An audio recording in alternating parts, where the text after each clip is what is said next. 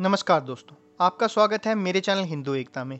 आज के इस भाग में हम जानेंगे कि किस प्रकार से हिंदू पद्धतियों द्वारा हम कोरोना वायरस से अपने शरीर की रोग प्रतिरोधक क्षमता को बढ़ा सकते हैं। क्योंकि दोस्तों लॉकडाउन हो सकता है, ख़त्म हो जाए तो संक्रमण का खतरा बढ़ सकता है। पर यह जानने से पहले कि क्या है कोरोना वायरस और कैसे हम इससे लड़ सकते हैं, दोस्तों, आप मेरे चैनल को सब्सक्राइब कीजिए और वीडियो अच्छा लगे तो शेयर कीजिए। आइए हम जानते हैं क्या है कोरोना वायरस। वैसे तो सभी जानते हैं पर डब्ल्यूएचओ की रिपोर्ट के मुताबिक यह एक संक्रामक रोग है जो हल्के से लेकर बहुत ज़्यादा रूप से होने वाली सांस की बीमारी है। भारत में ही केवल इसके मरीजों की संख्या 25,000 के पार हो चुकी है पर अभी तक कोई भी देश इसकी वैक्सीन बनाने में सफल नहीं हुआ। ये अपनाकर अपने शरीर का बचाव कर सकते हैं और अपनी प्रतिरक्षा प्रणाली को मज़बूत कर सकते हैं। सबसे पहले हम दोस्तों कुछ खाने की चीज़ों के बारे में बात करते हैं। हम गिलोय का इस्तेमाल करके अपनी इम्यूनिटी को बढ़ा सकते हैं। हमारे ग्रंथों में इसे अमृत भी कहा गया है। आजकल ये जूस और टैबलेट के रूप में मिल जाता है और हम कहीं से भी ले सकते हैं। ये बहुत सारे ब्रांड में भी उपलब्ध है। दूसरा है आंवला, जिसे इंडियन गूसबेरी भी कहा जाता है। क्योंकि आंवला में विटामिन सी की मात्रा प्रचुर होती है, इसलिए शरीर की रोग प्रतिरोधक क्षमता को बहुत ज़्यादा बढ़ाता है। ये हम जूस के रूप में भी ले सकते हैं, अथवा फल के रूप में एक या दो ले सकते हैं। और कोरोना वायरस से लड़ सकते हैं। तीसरी जिस औषधि के बारे में बात करेंगे, वो है तुलसी। पहले तो ये हमारे घर के आँगन में लगाई जाती थी, पर जगह के अभाव और आधुनिकता के कारण हम उस तरीके से इसको नहीं लगाते। पर इसके सेवन के गुण हमारे बुज़ुर्ग जानते थे। वे जानते थे कि ये एंटीबैक्टीरियल और एंटी वायरल है। यह कफ, खांसी और श्वसन कष्ट जैसे रोगों को मिनटों में दूर कर देती है। हमारे घर में सदियों से मसालों के रूप में उपयोग हो रही है। गुड़कारी कुछ औषधियाँ, जैसे लहसुन, हल्दी, काली मिर्च, जो कि हमारे शरीर में वात, पित्त और कफ को बैलेंस करती है। हल्दी का प्रयोग हम दूध में डालकर या टर्मरिक टी बनाकर भी कर सकते हैं।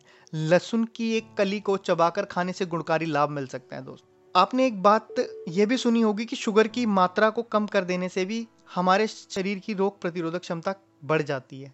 हाँ बिल्कुल सही बात है।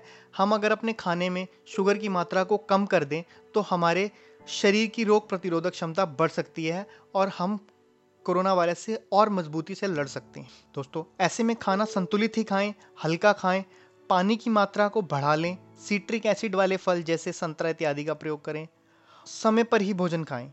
और प्रचुर मात्रा में नींद। दोस्तों, ये तो रही थी कुछ खाने की बातें। अब हम बात करते हैं कि हम कुछ अपनी आदतों में परिवर्तन करके भी अपनी रोग प्रतिरोधक क्षमता को बढ़ा सकते दोस्तों, सबसे पहले प्राणायाम एवं योग करके। भारत में बहुत सारे योगी व संतों द्वारा प्राणायाम के बारे में रोज बताया जाता है, दोस्तों। हम कपाल भारती, अनुलोम विलोम भ्रामरी उद्गीत आदि प्राणायाम करके अपने श्वसन तंत्र को मज़बूत बना सकते हैं, अपने शरीर में ऑक्सीजन की मात्रा को बढ़ाकर रोग प्रतिरोधक क्षमता बढ़ा सकते हैं। यह बात तो अब पूरा विश्व भी जाने लगा है, व्रत करके। व्रत हमारे रीति रिवाज का प्रमुख भाग है, एवं हमारे त्यौहार भी इससे जुड़े हैं। आज के वैज्ञानिकों का भी शोध भी यही कहता है कि हम फास्टिंग करके इम्यूनिटी सिस्टम को बूस्ट कर सकते हैं। यह हम एक हफ़्ते में एक दिन रख कर भी कर सकते हैं, दोस्तों। शराब व धूम्रपान को छोड़कर। वैसे तो हमारे ग्रंथों और रीतियों के मुताबिक धूम्रपान व शराब निषेध है। अगर हम कोरोना के संदर्भ में बात करें तो उन लोगों की मृत्यु दर ज़्यादा है जो लोग शराब व धूम्रपान का सेवन करते हैं। यह रोग हमारे फेफड़ों पर ही आक्रमण करता है, जो कि धूम्रपान वालों के लिए बहुत ही हानिकारक है। दोस्तों, धूप में बैठकर भी हम अपनी प्रतिरोधक क्षमता को बढ़ा सकते हैं।